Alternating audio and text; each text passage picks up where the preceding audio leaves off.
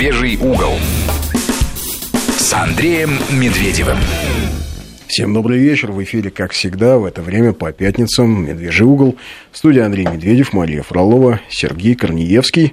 И в гостях у нас сегодня публицист, документалист, наш коллега, журналист, ведущий программы агитации и пропаганды Константин Семин. Привет, Кость. Добрый вечер.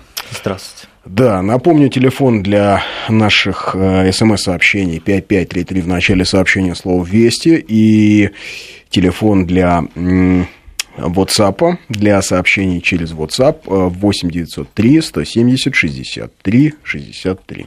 Правильно я сказал? Да, да. Вот. Сергей... Я молчу. Сергей просто на меня посмотрел строго, я подумал, что, наверное, я ошибся. А, поговорим мы сегодня а, вот о чем.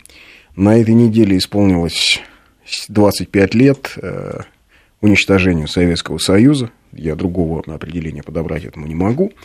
А, и 25 лет исполнилось же созданию так называемого Союза независимых государств. А,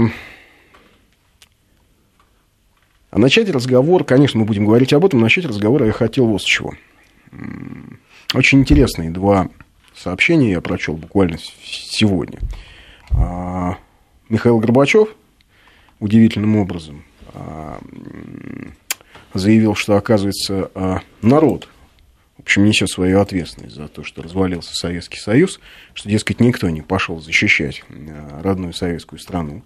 Вот так, так видит себе ситуацию Михаил Сергеевич, первый и последний президент СССР, а, который, в общем, немало сделал для того, чтобы страна развалилась. Но вот теперь, оказывается, в этом виноват народ. А второй факт, который меня совершенно поразил, а не меньше, наверное, он поразил а, людей из Левада-центра, это то, что больше половины, по-моему, 57 процентов а, жителей России сожалеют о развале Союза, хотели бы его восстановления. Ну, больше половины точно. Да. Больше половины точно. Угу. Самое интересное, что а, в этих опросах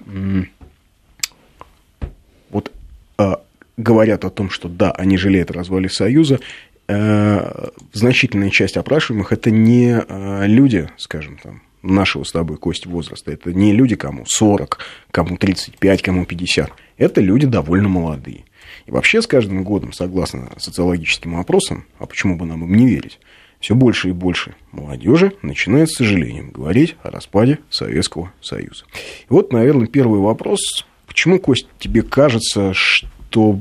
Почему кажется тебе, от чего люди, которые Советского Союза не знали, начинают всерьез интересоваться историей Советского Союза, сожалеть о распаде Советского Союза, а начинают совершенно не так оценивать личность, скажем, Сталина, как им пытаются навязать да, оценку Сталина. И а, вообще, откуда этот советский ренессанс? Ведь это же не просто, так скажем, а, они же не просто мифологией питаются. Они понимают, что было хорошо в Советском Союзе, что, очевидно, было неудачно, а что было откровенно плохо. Но, тем не менее, они приходят к выводу о том, что Советский Союз им жаль, и Советского Союза они бы хотели. Ты знаешь, я думаю, что нам не стоит э, переоценивать уровень сознательности подрастающего поколения или следующего за нами поколения, но то, что ты говоришь, я вижу тоже своими глазами. Даже если просто анализировать динамику, статистику того, что происходит в социальных группах, в социальных медиа, я вижу, что самая просоветски настроенная категория людей – это молодые люди, почему-то не девушки, не знаю, в возрасте от 21 до примерно 35-38 лет, причем тенденция имеет э, склонность к повышению именно ближе вот к порогу 35-38. Не знаю почему. Я предполагаю, что дело в том, что это тот возраст, когда человек э, вступает в какой-то э, сознательный этап своей жизни, когда на мужчину ложится ответственность за будущее уже его собственной семьи, за будущее следующих поколений. Он начинает уже по-настоящему думать головой. Уже не гормоны в этой голове играют, а какие-то рассудочные мысли появляются. А почему возникает эта тоска по будущему? Через призму прошлого, тоска по ресоветизации, мне кажется, что, что причина этой тоски э, сила, которая ее формирует, в первую очередь связана с тем, что Может быть, они и не знают, как оно было раньше, на собственном опыте, но они очень хорошо знают, как стало теперь, без тех ценностей, без тех фундаментальных завоеваний, которые были достигнуты советской цивилизацией. Ну и, наконец, есть просто обыкновенная семейная традиция, есть все-таки преемственность поколений, есть все-таки родители, родители родителей, которые живы, которые в состоянии рассказать. Ну и есть некое культурное наследие, некий, некий культурный такой слой почвы, на котором мы все выросли. Ну, нельзя же любого из нас представить без советской кинотрадиции, литературной традиции, правильно? И, соответственно, ты можешь сравнить, что такое современный кинематограф, скажем, фильмы о войне современные, и фильмы о войне, которые снимались, ну, еще 20 лет назад, 25 35, 45 лет назад. Мне в этом смысле кажется более показательной комедией. Ты знаешь, даже не фильмы о войне. Фильмы о войне, ладно. Комедии, то есть уровень юмора. О чем шутят сегодня? Да, да согласен. И о чем, скажем, шутили в СССР. То есть вот любую юмористическую передачу э, сегодня включить.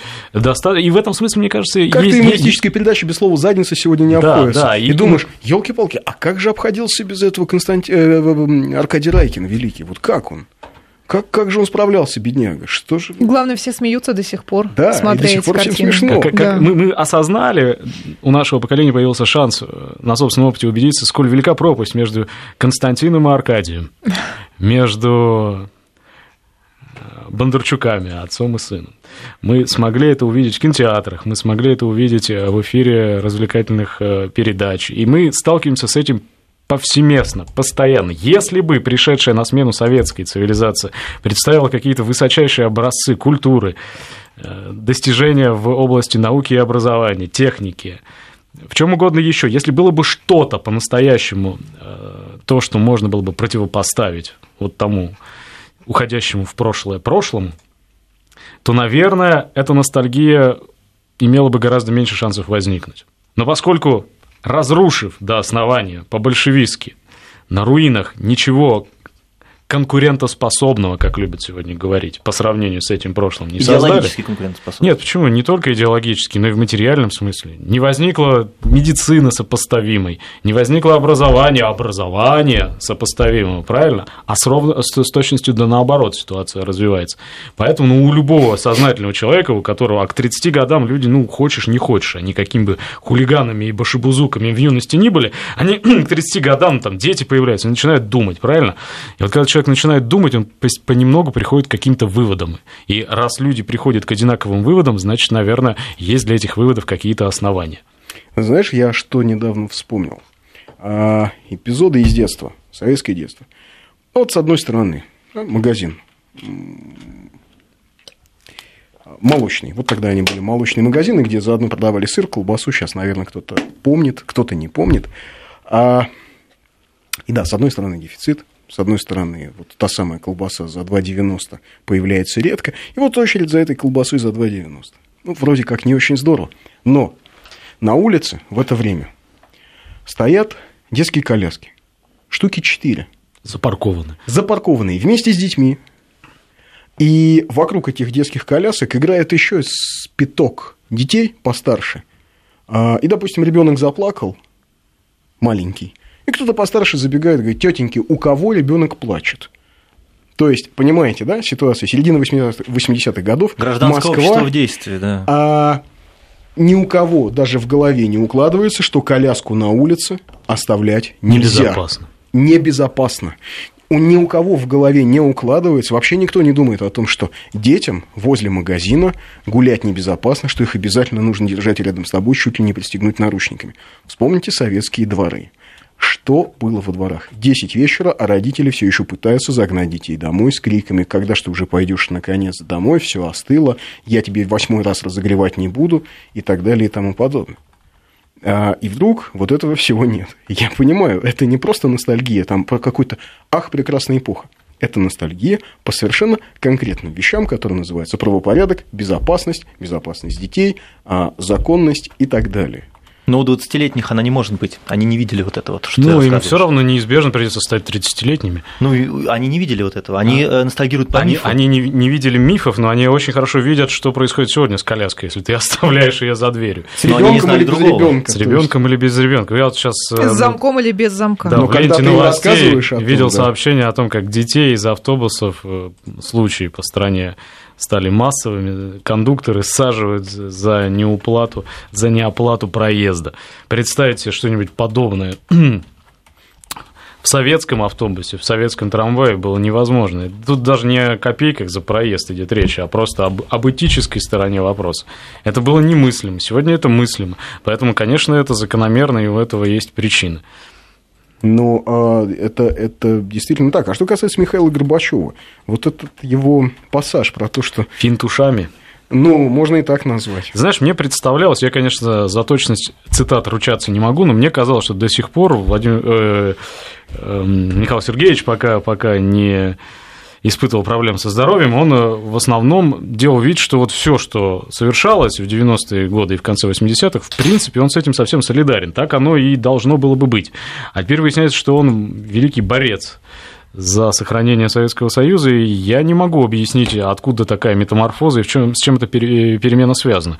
Могу сказать, что меня очень удивило еще вот что. Я сейчас, готовя очередную программу, отсматривал выступления главных героев этих событий декабрьских 91 года, а именно Шушкевича, Кравчука и Бурбулиса – осматривал их выступления в Вашингтоне, куда они приехали не так давно, недели полторы назад, поделиться воспоминаниями. Я поделиться услышал... воспоминаниями о том, как они побежали звонить Джорджу Бушу. Именно, вот самое смешное, что, друг друга что локтями. вот их пресс-конференция началась с этого. Они распихивали друг друга локтями на пресс-конференции, доказывая аудитории, что именно они, каждый конкретный из них, вот участников этой пресс-конференции, именно он звонил и сообщал.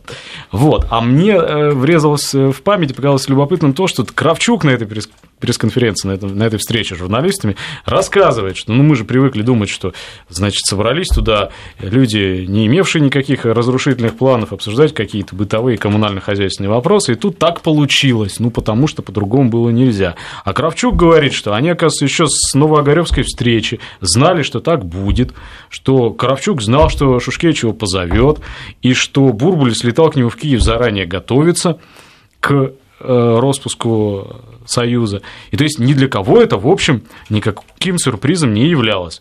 Возникает естественным образом вопрос, а являлось ли это все сюрпризом для руководителя государства, против которого вся эта интрига и была провернута таким спешным и удачным образом. Мне кажется, это не могло быть секретом для Михаила Сергеевича.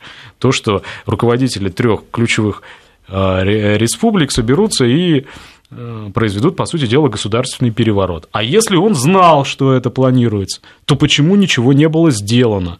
Ведь все рычаги государственной власти, как ни крути, в его руках еще по-прежнему оставались. И, по крайней мере, попробовать этому воспрепятствовать он мог. В отличие, скажем, от народа, который проголосовал на референдуме в марте 1991 э, года за сохранение Советского Союза и вообще ни сном, ни духом не понимал, что эти люди себе там планируют сделать. Да, но сегодня-то он говорит о том, что, оказывается, народ несет ответственность. Народ не вышел на площадь. Ну, это, наверное, есть тот случай, который в народной э, такой поговорочной практике называется перекладыванием ответственности за больной головы на здоровую. Не знаю, насколько наша голова здорова сегодня, но тем не менее ну, происходит ну, именно интересное это. ведь явление. А, все помнят дефицит. Вот а, человек пишет, что инсулин ему доставал дед полковник КГБ что... Э, ну, то есть, многие люди помнят, что очень много чего было не здорово. С другой стороны, вот Сергей из Санкт-Петербурга пишет, что он ключ под ковриком оставлял. И я помню, как и мне родители. Так ты же уже, в общем... Почему это перевешивает? Почему а, дефицит, воспоминания о дефиците не перевешивают? Ну, ты же, ты же уже нарисовал это уравнение проблемах? сейчас, да? С одной стороны, у тебя есть дети, у которых, очевидно, в советской системе было будущее, и в этом будущем, ну, с огромной вероятностью эти дети не стали бы ни наркоманами, ни проститутками, ни вымогателями, ни убийцами наемными, правильно ведь? С огромной вероятностью, близко к 95 или 99 процентам. Знаешь, они... какой главный наркотик был? Маковая соломка. Да, они и то Если в Средней Азии. не героин, а маковая В Средней. Азии, скорее, да? Вообще примеров новейшей человеческой истории, когда почти тотально отсутствовала наркомания, и на задворках общества где-то там телепалась проституция, таких примеров вот я сегодня с утра читаю «Нью-Йорк Таймс» газету, там огромный репортаж с Филиппин, где борются с, со страшной проблемой, с, с наркоманией, там с э, беспилотной ну, рукой. Да, снимают, значит, стадионы, где вот подозреваемых в хранении и в употреблении располагают как, ну, помните, рабоплоденческие суда, вот э, картинки. Плотно, то есть там 19 да. 18 века, когда их как рыбешку складывают на палубе. Вот так... Как кильки так, в бочке, да. да. как кильки в бочке. Вот так борется с наркоманией сегодня э, гражданин Дутерте. А в Советском Союзе не нужно было бороться с наркоманией так вот, да, никак не нужно, потому что она была по-крупному. А в 20-е годы Страна столкнулась с этим явлением по полной программе. Был и морфинизм, и кокаинизм, и алкоголизм, и чего только не было. И эта проблема, не без участия человека, чей памятник в 91 году своротили, была решена советским государством. И вот когда ты выстраиваешь... Кстати, такой... дети-беспризорники да, почти да, да, и когда выстраиваешь такое уравнение, у тебя с одной стороны коляска, а с другой стороны батон колбасы. Что произошло в 91 году? Людям впарили вместо коляски батон колбасы. А потом оказалось, что батон колбасы не может заменить тебе коляску. То есть ты разменял собственное здоровье, там, хотелось наполнить желудок, хотелось хорошо одеться, не выглядеть серенько, однообразно, хотелось приобщиться к ярким, э, сочным краскам мировой цивилизации потребительской. Ты приобщился к ним, заплатил ты за это проданными почками, ампутированными конечностями, правильно? Да, войной на Северном Кавказе да. и так далее. Хорошо, ты сытый, но ты без ног. Ты долго проживешь в таком состоянии? Ну, хотя насчет алкоголизма я с тобой не соглашусь, потому что все-таки последние годы я очень хорошо помню, как э, 80-е годы э, у напротив дома был виноводочный, и я помню, как стояли люди, и это не были только маргиналы. Нет, нельзя сказать, что это явление отсутствовало в принципе. Но знаешь, э, наравне с производством алкоголя там кто-то вырубал виноградники, кто-то, значит, а, а, государственную монополию удерживал. Это, это все и проблема была, и пути проблем, и решения проблемы искались. Но я знаю, что, например, на западе Московской области крупный колхоз сидел на крупном колхозе и производилось наравне с алкоголем молоко, которым а Запад... дефицит в магазинах откуда? А сегодня я знаю, что там, где были совхозы и колхозы, сегодня люди пьют. Понимаете? И не производят ни молоко, ничего похожего. Ну, сейчас-то уже, наверное, начинают Нет, вот именно сейчас Нет? это происходит до сих пор, при всем нашем сегодняшнем э, импортозамещении. Я да. вижу людей со спитыми лицами, у которых нет работы. Не в непосредственной близости к благоухающей столице, но если отъехать 150 километров, ты увидишь это. Вот разница, вот размена. Плохо ли алкоголизм? Плохо. Был алкоголизм в конце, там, на заключительных стадиях жизни Советского Союза? Был. Было это проблемой массовой? Было. На что пришло взамен? Мы алкоголизма больше не видим. Мы избавились от него? Нет. Поэтому я думаю, что здесь э, это выводы, которые мы сейчас делаем, они очевидны для большинства людей, они не требуют каких-то исключительных математических способностей. Ну почему? Вот того, чтобы к ним нас прийти. Э, спрашивает э, слушатель, держим ли мы слушателей за идиотов? Не держим. Вопрос, за кого слушатели держат сами себя, есть ли еще что, о чем они хотели бы нас спросить что-то. Ну, там, судя по ленте других вопросов, несколько узковат круг интересов. Этих людей. Конкретно этого слушателя, да, но тем не менее. А я 79 -го года. Больше всего есть сожаление о распаде, видя последствия во множестве несчастья разных народов, оказавшихся на разломах бывшей страны и раздробления единого народа. Но а, это правда, в русский народ, это нужно, в общем, прямо сказать, он Конечно. больше всего пострадал в годы развала СССР. Слушай, а вот, например, таджикский народ не пострадал, который вынужден жить на несколько, ну, на, на добрую тысячу километров севернее, чем ему жить-то пристало. Три тысячи. Да, ну, как минимум. Но ну, вообще мы таджиков можем встретить от Владивостока до э, любого западного нашего города и региона. Что люди там забыли? Они там находятся, потому что у них нет работы. Почему у них нет работы? У них все разрушено. Почему у них все разрушено? Потому что в какой-то момент у них к власти пришли националисты, национальные фронты, которые закричали, что а мы сделаем тут свой собственный экономический рай. И они его сделали. И такой же рай появился в каждой национальной республике. И, конечно, русский народ, как самый многочисленный народ, пострадал сильнее других. Но другие народы, в том числе те народы, где много было кричавших, что вот мы все наладим, они тоже поумнели. Я очень много откликов получаю из самых разных бывших республик Советского Союза, где ностальгия по Советскому Союзу не менее сильна, чем у нас. Ну, э, допустим, в Грузии люди старшего возраста, они невероятно ностальгируют по временам СССР, в том числе и потому, что в годы СССР как-то им жилось гораздо более вольготный, чем ну, сегодня. ты же помнишь, что, общем, они что, что вот эта вот считалочка, кому, за счет кого хорошо жилось, она с нее, собственно говоря, а, а, разложение и распад, собственно, и начались, правильно? Когда да, стали... сейчас у нас новости, и мы вернемся к разговору буквально минуты через 2-3.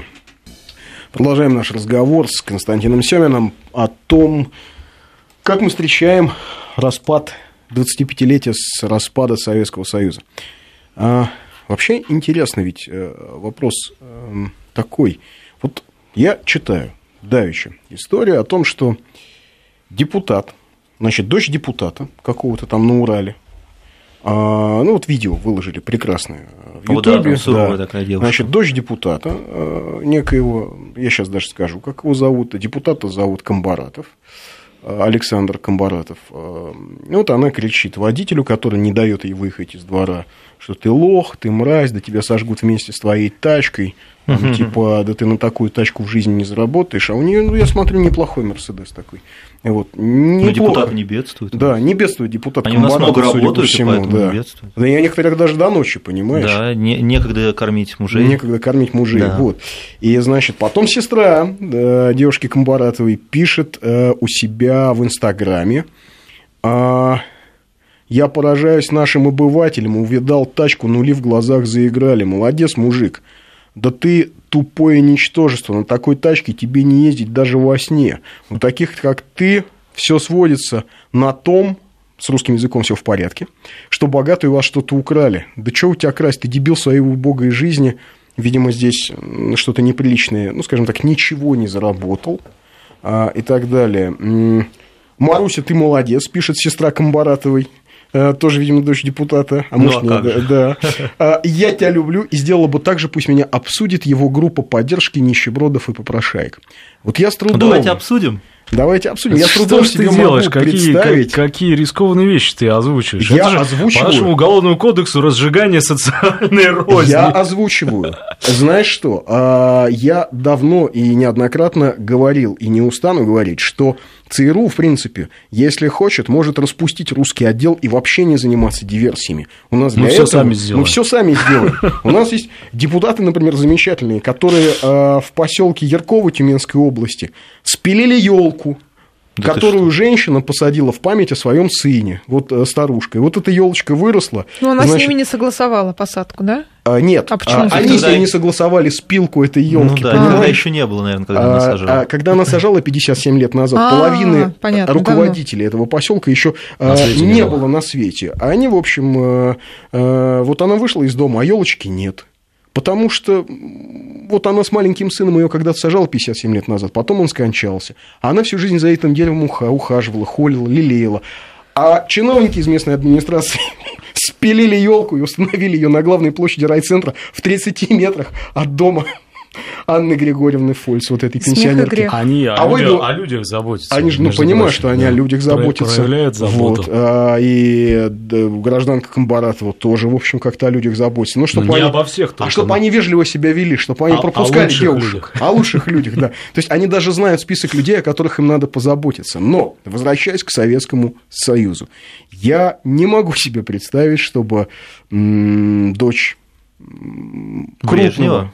Ну, может быть, дочь Брежнева, но про Ну. нее ходили слухи по всей стране, и она была в единственном экземпляре, дочь Брежнева. Слушай, ну достаточно говоря. посмотреть на оставшиеся, уцелевшие фотографические свидетельства номенклатурной роскоши и излишеств, в которых купались, значит, чиновники той поры, чтобы понять, э, ну, вот, что это не уровень даже поселковый сегодня. Если брать... Администрации, на- да, да? да, если Ну, брать на- нашу... И друг- с другой стороны, понимаешь, вот когда мы говорим чиновники, мы их как будто бы... Вот появился какой-то чиновник, который взял и спилил елку, или появился чиновник, у которого там жена или сестра или еще кто-то вот так беспардонно себя ведет, а ездит при этом на из воздуха материализовавшейся машине. Да нет же никаких чиновников. Люди, которые разрушили Советский Союз, получили во владение собственность. Вот те самые бандиты, авторитеты, которые делили рынки, топливно-заправочные комплексы, активы промышленные. А через какое-то время они вслед за собственностью получили и власть. Правильно? В парламентах, в местных, муниципальных совпало, да. собраниях а, в других представительных органах власти. И, и иногда эти, сами, э, эти люди сами сидят и принимают законы для себя. Ну, что там продолжалась приватизация, какой-нибудь активчик переложить из кармана в карман. А иногда, когда им лень, за них это делают а, люди специально нанятые. Это значит представительная ветвь власти. А, про- прошу прощения, законодательная ветвь власти. А таким же образом укомплектована и, и исполнительная власть, понимаете? И р- удивляться тому, что это происходит, говорить, что вот у нас есть плохой чиновник, давайте призовем чиновников к ответу, отдисциплинируем их, как будто они существуют в вакууме, и к этим всем ребятам в 90-е годы, народившимся в огромных количествах, никакого отношения не имеют. Так нет же, имеют плоть от плоти, кровь от крови. Это они же и есть. Просто сегодня они носят костюм Бриони, сегодня они передвигаются на хороших автомобилях, сегодня они разговаривают даже приличным русским языком и голосуют не только по каким-то приватизационным сделкам, но и по социальным законам. Например, урезают расходы на здравоохранение, урезают расходы на образование для того, чтобы повысить эффективность нашей экономики и, снизив налоги, простимулировать предпринимательскую активность. Но ты же понимаешь, я бы по-другому даже на эту ситуацию посмотрел. Совершенно не факт, что те, кто были в 90-е, все сплошь стали депутатами и властью. Мне кажется другое, что особенно в регионах это до сих пор очень распространено. Кто занимался там, не знаю, ну, кто-то сразу занимался бизнесом, кто-то не сразу, постепенно из неких параллельных сфер перетек в бизнес. А, просто депутаты, понятно, что они не в вакууме живут, да, и другая власть, она тоже не в вакууме живет. Происходит вот такая вот смычка, как это просто в годы СССР была смычка города и села, да, Э, значит, города и деревни. А тут смычка неких э, интересов коммерческих и Ну, так очень. она всегда такая, вот эта демократия, которую мы выбрали. Она другой быть не может. Кто платит за ужин, тот и танцует девушку. Ну, собственно говоря, она и в Соединенных Штатах точно такая же. Точно да? так. То есть, Никакой другой логики не может быть. И изумляться. Откройте там Теодора Драйзера, почитайте там романы, финансист, финансист, титан, да. стоик, вот трилогию mm. это открою, там все это написано, от ящика с мылом до чикагских каких-нибудь транспортных концессий. Все да. это у нас и происходит. Кто-то спилил елку, чего удивительного. То есть ничего нормального в этом нет. Не, безусловно, в этом ничего нормального но, нет. Это дико но... какая-то история. Послушай, несчастная женщина, у нее ничего в жизни не осталось. Пришли какие-то ухари, взяли, спилили, и э, бо, даже дело же, ведь ужас даже не в том, что там какая-то коррупционная схема, а они спилили просто потому, что им наплевать на эту женщину, потому что им наплевать на ее какую-то жизнь, и потому что они решили, что это будет красиво, и все. Так вот эта тетенька из автомобиля, она же тебе объяснила, что она думает обо всех остальных. Это не она, сестра ее. Ну, она сестра, тоже так же она, объясняла примерно думает, в таких судя же. по записи, она каким-то похожим образом настроена. И что остается? Уповать на то, что они просветлятся? Заговаривать это дело. Какие-то... Надо просветлять, может быть. Когда лекции им читать. Но нет же, этого не будет. Понятно. Возникает, понимаете, как ни странно об этом говорить в 21 веке, да, возникает некая пародия на сословное общество в котором... Ну, какая-то, прости, пародия. А, по-моему, уже не пародия, по-моему, уже вполне себе. Это такое сословное общество, потому что когда я понимаю, что э, канонические случаи, но, простите, за выходки, которые позволил себе Руслан Шамсуаров, да, а другого бы человека на другой бы машине а, пристрелили бы на месте. Я говорю пародия, потому что э, эти новые сословия изо всех сил стараются подражать сословиям дореволюционным. Но по многим параметрам они даже до тех сословий высших сословий, при том, что я совершенно их не, идеали, не, иде, идеализирую, просто по уровню развития своего они не дотягивают. Но это совершенно не мешает им рядиться в какие-то особые тряпки, отделять себя вот этой имущественной границы от всего остального скота и быдла, к которому они не имеют никакого отношения, хотя они произошли из той же самой среды. Еще позавчера, и в чем разница, и, и в чем, кстати говоря, одна из причин такого отношения к советскому... Все помнят, у кого что взялось и откуда. Еще не прошло 50 или 100 лет для того, чтобы люди забыли. Во-первых, все знают, откуда э, эти невероятные деньги, а во-вторых, все понимают, что еще вчера ты был мой, моим соседом. И мы с тобой сидели за одной партой. Сегодня ты говоришь, что ты, значит, голубая кровь, а я плебей. Убедить человека в этом невозможно. Можно только довести его до белого коленя или до бешенства, до какого-то, до совершенно агрессивного состояния. Если они э, ставят перед собой такую задачу, то они очень близки к ее реализации. Ну, равно как и, знаешь, заявления, а, замечательные заявления вот тут были на а, представителя нашего финансового банковского сектора о том, что, оказывается, россияне ужасно несознательные и а, очень плохо берут кредиты. Да вообще чудовищно плохо берут кредиты, и что с этим делать, непонятно. Мало, то есть Мало больше, берут больше, кредиты, да, и короткие сроки кредитов. Вот то ли дело в Швеции. 102 года кредит максимальный, пожалуйста. Но, правда, его не можно, упоминать, что 1%, например, Его можно да? передавать просто 1% на 102 года. Да. Это примерно то же самое, что ну, Или 102% да? на один год. На один год. Да, это одно и то же примерно, я согласен. Но а, дело даже не в том, но они возмущены тем, что люди не хотят вешать на себя эти финансовые При том, что у нас и так уровень закредитованности и проникновения вот этих микрокредитов в нашей экономике колоссальный. И мне не раз приходилось видеть отчеты банковские, которые бьют тревогу, которые говорят о том, что это неустойчивая система. Да даже, господи, идешь просто платить э, за какой-нибудь интернет, и ты оказываешься в очереди людей, каждый из которых, там 10 человек стоят перед тобой, каждый оплачивает кредит потребительский. Потребительский, да, то есть не на квартиру взяли. Ну, не на, на квартиру, но это все равно штука очень опасная. Да, вот тут, кстати, тебе пишут на сообщение э, в рамках твоего проекта, да, который ты делаешь, последний звонок. Я тебе их потом дам почитать, так что, уважаемые радиослушатели, я э, сейчас их не э, озвучиваю, просто потому что они немножечко нашей темы не касаются, но в целом не пройдут мимо да? они не пройдут Константину, мы все обязательно покажем.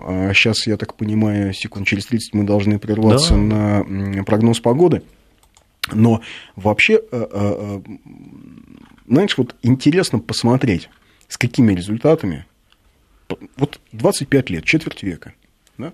Четверть века как нет страны. И вот с какими результатами бывшие советские республики подошли к этому юбилею, вообще очень интересно посмотреть. И мы сейчас к этой теме вернемся как раз после прогноза погоды. 5533 в начале сообщения слова «Вести», 8 903 170 63 63 – это наш WhatsApp-портал. Итак, продолжаем наш разговор с Константином Семиным. Э, так вот, остановились мы на том, что решили попробовать посмотреть, с каким же таким интересным результатом пришли бывшие э, республики Советского Союза к вот этому юбилею 25 лет развала страны. Ну, вот начать, наверное, стоит с Прибалтики, э, которая была в свое время таким, пожалуй, локомотивом этого отсоединения от СССР, если ты помнишь, да, больше всего именно прибалтийские политики, кстати, партийные деятели, как-то вот члены местных коммунистических партий. Больше всего они говорили о том, что надо им скорее отсоединяться. Ну, надо признать, было и достаточно местных э, коммунистов, коммунистов и эстонцев, вот я и, говорю, и да. латышей, и литовцев, которые этому сопротивлялись. сопротивлялись. Я, по крайней мере, видел да. Людей, которые и до седин своих дожив, и до сих пор а, продолжают упорствовать. Мэри. Давайте посмотрим. Упорствовать, да, и, да. Ну и не только. Кстати, вот представителя Госплана э, э, Эстонии не доводилось с ним общаться, когда я в Таллин ездил. Человек абсолютно убежденный до сих пор. При этом я там встречал, не хочу никого оскорбить, но я встречал представителей русской общины, которые мне высказывали и за Крым, и за все остальное, и были, по-моему, большими патриотами э, балтийской независимости и европейского выбора Эстонии, чем любой эстонец. Ну, а вот что такие парадоксы независимости, вот а, а, Литва в этом году проводит миллионного своего жителя на заработки в Европу. На миллион сократилось они население. Они с праздниками это как-то делать? Или Я не знаю, возможно, как этот самый, возможно, как в бриллиантовой руке. Мы провожаем ну, да, папу, оркестр, да, да, и да. поплыли. Значит, ну, вот. такой философский пароход пароход. Но это не смешно. Нет, конечно, нет. Миллион, Но они же всегда были такими миллион обособленными. человек немножко. уехало из Литвы а, собирать клубнику, работать э, в Польше, работать сантехниками в э, Скандинавии, мыть чашки в Старбаксе где-нибудь в Лондоне. Это, это видно, далее. это на улицах Вильнюса видно, они очень часто безлюдные. То же самое в Риге. Из Риги уехало примерно 900, ну, из Латвии уехало примерно 900 тысяч человек. Это грустная очень ситуация, Мрачный совершенно не повод для да. глумления. Это не глумление. И когда мы говорим вот, об этом, когда мы говорим, тут, естественно, первый пример, который просится, самый жуткий кровавый пример, это Украина из нашего сознания. Ее невозможно изъять. Это то, что мы все равно, сколько бы мы в ток-шоу и по телевизору о ней не говорили, мы все равно о ней будем говорить и думать. Да? Потому что вот это Россия, на самом Да, самый-самый кровавый, жуткий, страшный для нас пример. Но мы, когда говорим и об Украине, и о Литве обезлюдившей, и о Латвии, и об Эстонии, мы говорим не свысока, потому что мы знаем, что нас сейчас там могут слышать. Мы не, не пытаемся сказать, что мы в каком-то исключительно... Что мы сильно лучше. Да, в исключительно благополучном положении по сравнению. Мы, мы грохнулись все, понимаете, все мы грохнулись. Нам оказалось чуть попроще. У нас сработали некие механизмы страховочные. Сказать, что мы с помощью этих механизмов избавились от всех проблем и гарантировали себе безоблачное будущее, скажем, абсолютно отличное от украинского, мы не можем. Мы по-прежнему находимся в состоянии борьбы между там, силами добра и зла. Да, потому мы... что только что мы в предыдущей 15 минутке говорили про этих замечательных чиновников, которые пилят елки, там, про этих замечательных дочерей депутатов, которые вот, ну просто хотя бы поэтому. А Посмотрите на Украину. Елки-то пилят и в Прибалтике точно Понятно. так же. Абсолютно тут так же. И ведь Своя боль... есть маленькая элитка, которая живет на широкую ногу, которая интегрировалась этой ногой в Запад. И есть люди, которые под каблуком у этой элитки находятся. Вот все абсолютно так же. Но самое страшное, а что интеграция это всегда интеграция элит говоришь Это о не интеграция людей. тогда, кстати, эти элиты ладят прекрасно. И украинская бизнес-элита замечательно э, ладит с нашей, и они, мы видели их вместе на открытии Ельцин-центра под ручку друг с другом, они ходили там, все наши олигархи с их олигархами, никто никому не Кино мешал. снимают Да, вот, у них деятели искусств вместе. Но самое страшное, вот ты говоришь об общей черте, которая, к чему мы пришли, да, вот какой-то есть индикатор. Для меня лично, как для человека, который много занимался в жизни экономическими вопросами, всегда связывает процветание общества с состоянием экономики. Для меня общая характерная черта, которая наблюдается и в Вильнюсе, и у нас, и на Украине, и Тебя в просят Молдавии. не стучать по столу, Да, извини. прошу прощения. Это деиндустриализация. Да. Это разрушение... Где РАФ? Вот, кстати, на Латвии, потому что она все-таки маленькая, на ней Эти- это видно э- больше эти всего. республики, блин, напичканы высокотехнологичными производствами. РАФ, где они? ВЭФ. Да, где? Простите, а где рыболовецкий флот? Огромный а, а- рыболовецкий а флот. наш рыболовецкий А флот? наш рыболовецкий флот под А какими флагами он У нас что-то пытаются... А Николаевский судостроительный завод, там, Черноморский. Что произ... И вот ты смотришь, это, ты говоришь, что такое был Совет... Советский Союз? Это было производство, высокотехнологичное, масштабное производство, которое давало работу. А работа влечет за собой что? Для того, чтобы обслуживать, за что создавать там крейсер э, авианесущий Кузнецов, например, да? Какие технологии нужны? А для того, чтобы этими технологиями обладать, какое требуется образование? А для того, чтобы это образование получить, какая нужна школа и какая наука? Вот тебе и траектория жизненного пути для ребенка, который лежит в коляске перед магазином. При этом эта траектория очень понятная, потому что, вот, пожалуйста, я очень люблю этот пример. А, Фасад МГУ, главного здания, ГЗ, так называемый МГУ на Ленинских горах. Цифры на фасаде, годы постройки, 49-53. Страна в руинах, в стране а, еще талоны, карточная система, и страна вкладывает миллиарды тогдашних рублей для того, чтобы построить огромный храм науки, для того, чтобы заложить основу для дальнейшего развития. В этот момент в школах вводится назад логика, идет разговор о том, чтобы а, вернуть в школу изучение а, древних языков, то есть а, формируется школа под стандарты гимназии Российской империи. Да, а, И, под задачи, под задачи, под задачи. Новой, новой экономики, прогрессивной экономики. Уж точно экономика, которую нельзя было ни с одной позиции назвать сырьевой, хотя Советский Союз э, через 20 лет начнет продавать энергоносители на Запад, и это станет статьей его доходов, но не единственной и не основной.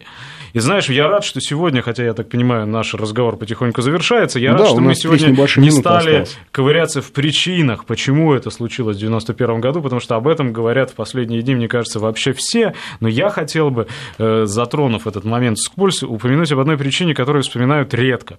Все-таки Советский Союз в 91 году это не просто пальма, которая росла, фикус, который рос на подоконнике. И вот у капиталистов получилось красивое дерево, а у нас какое-то уродливое засохло, зачахло. Это система, которая находилась в противоборстве с внешним миром, в оборонном состоянии с момента своего создания. Но мы вели войну.